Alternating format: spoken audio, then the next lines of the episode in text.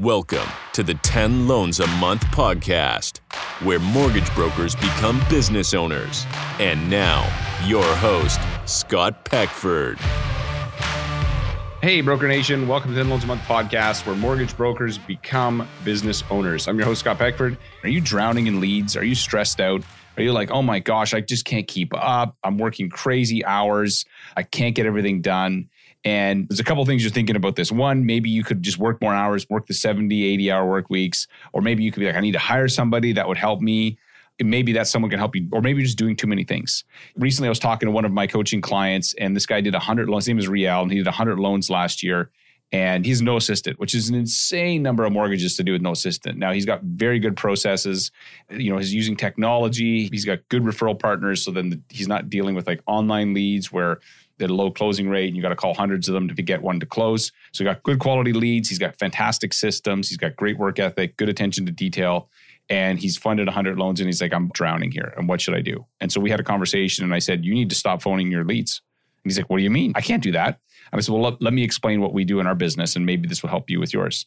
And so I went on to explain to him. So in our business, my business partner, Jules, and so she's doing more than 10 loans a month. And so she does not phone her leads. She doesn't call any of the leads that come in. So when a lead comes into the office, whether it's they call the office line, whether they text her, usually they don't text her because we've kind of trained our clients not to do that. But if they email, however they come in through the, uh, the website, what ends up happening is Jules sends that to her assistant Becky, to her client care specialist, and Becky phones all the leads. So all the leads are getting called, just not by you necessarily. And so this is what I said to Riel. I'm like, Riel, you should not be phoning all these people. Like this is fantastic. What happens is so Becky reaches out, she calls the client. We have a script that we have her go through.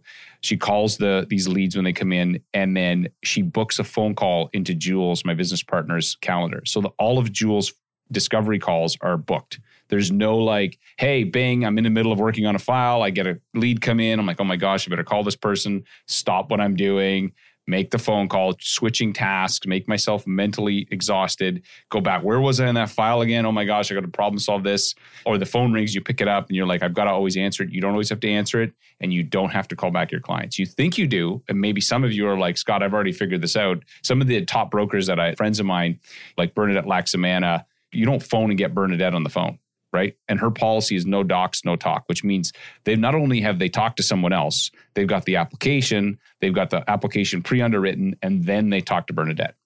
Now, if that sounds insane to you, you have to remember this doesn't work if you have a business that's online lead based. It has to be referral based because online leads will not go jump through all those hurdles to work with you. But if you have a really strong referral business, you can do this. And so this is what we've done with our business with Jules is that we have it set up so that she when all leads come in, she does not talk to the lead at all. And so on that initial phone call, so Becky does this initial call with them. She goes, like I said, she goes through the series of questions. And then at the end, she's like, hey, if you want to make that conversation more valuable when you have that discovery call with Jules, I can get you a link sent so that you can fill out an application before the phone call. They're like, oh, this sounds great. So then what ends up happening is, is 80% of the time before Jules even gets on the phone with that client, they have an application and a good chunk of the documents that they need in order to underwrite that file. So you imagine right now, if you're get on the phone call, you don't know where this person is, if you can even help them, you have to interrupt whatever you were doing and start working on it versus you show up on Monday morning and you're like, oh, I look at all my calendar and I'm like, okay, strategy session, strategy session, discovery call, discovery call. And you just sit there and you just bang them all out. It's so much more effective. So, what I talked to Riel about and what we're working on with him and his business is getting him away from having to make those phone calls because you don't need to make them. Somebody does for sure. Like if you don't call your leads, well, you will go out of business, but you do not need to be the person to call them. So, a couple of big takeaways from this whole idea or strategy for you. First is no one cares who calls them. They do not care as long as somebody does. When you call your dentist's office or your lawyer's office, are you like, oh my gosh, I can't believe they didn't call me back? No, you don't care as long as somebody calls you back. And in fact, the quicker they call you back, the better. So you're not going to be offended by this. And we routinely do this with all kinds of other industries. And yet somehow in the mortgage business, we've convinced ourselves that it has to be us. Not true. The other thing is it does, it can eliminate phone tags. So imagine you're busy. If you're if you're already drowning in deals, somebody calls you, you can't get on the phone with them you're in a meeting, you're already talking to somebody, whatever you're doing, you phone them back, you get their voicemail, then they call you back. It kills all the phone tag. Phone tag is absolutely horrible. So don't do the phone tag so that you eliminate this. It also makes you a pro. So the third thing is, is that you'll become by scheduling all your calls, they're like, I'm dealing with a professional here. I'm not dealing with somebody who's like working out of the back of their car, being, hey, I can get you a mortgage. And it raises your profile to your clients. And so I would encourage you to think about these things. First, no one cares who calls them as long as somebody does. It's a better client experience because it eliminates phone tag. Your assistant can often do it faster than you can. The client doesn't have to wait.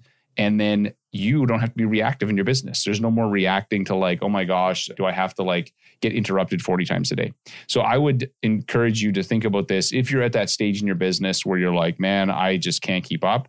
If you have somebody on your team that can do this for you, get them to do it. If you don't have somebody on your team, then you maybe that's the next step for you is you need to actually get a team member or somebody to help you to take this over so that you can then continue to grow and not have to work 70 80 hour work weeks hope you find that helpful useful in the next episode i'm going to be talking about what do circus dogs and top mortgage brokers have in common.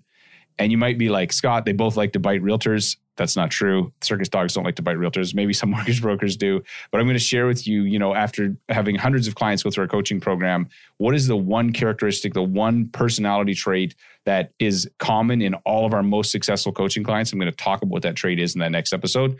And so, yeah, thank you so much for checking this out. So, if you could do me a huge favor, go to iTunes or wherever you listen to this podcast, leave a review for this show.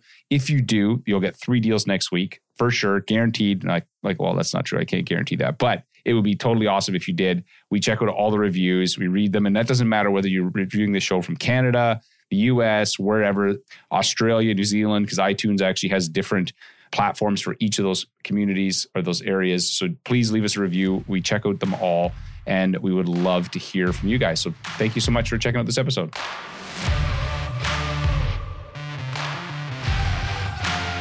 This is an I Love Mortgage Brokering production.